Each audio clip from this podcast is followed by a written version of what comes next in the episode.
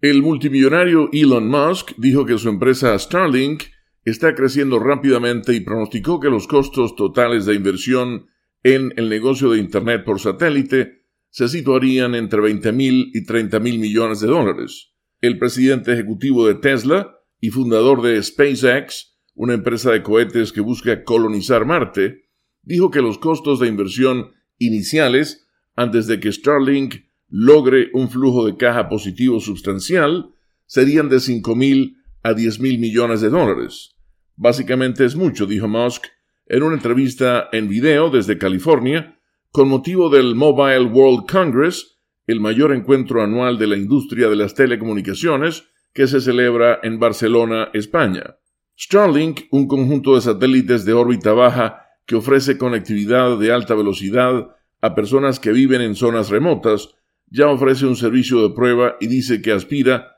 a una cobertura casi total del mundo poblado este año. En la actualidad, la red cuenta con más de 1.500 satélites en órbita y opera en una docena de países, a los que añade más cada mes, según Musk, que prevé que el número total de clientes alcance el medio millón en los próximos 12 meses frente a los 69.000 actuales. Los escépticos se preguntan si Internet por satélite puede llegar a ser un modelo de negocio viable porque el principal mercado al que se dirige es el de las personas que viven en zonas remotas, que son demasiado pocas para soportar los enormes costos de la inversión inicial. Hay una necesidad de conectividad en lugares que ahora no la tienen, respondió Musk.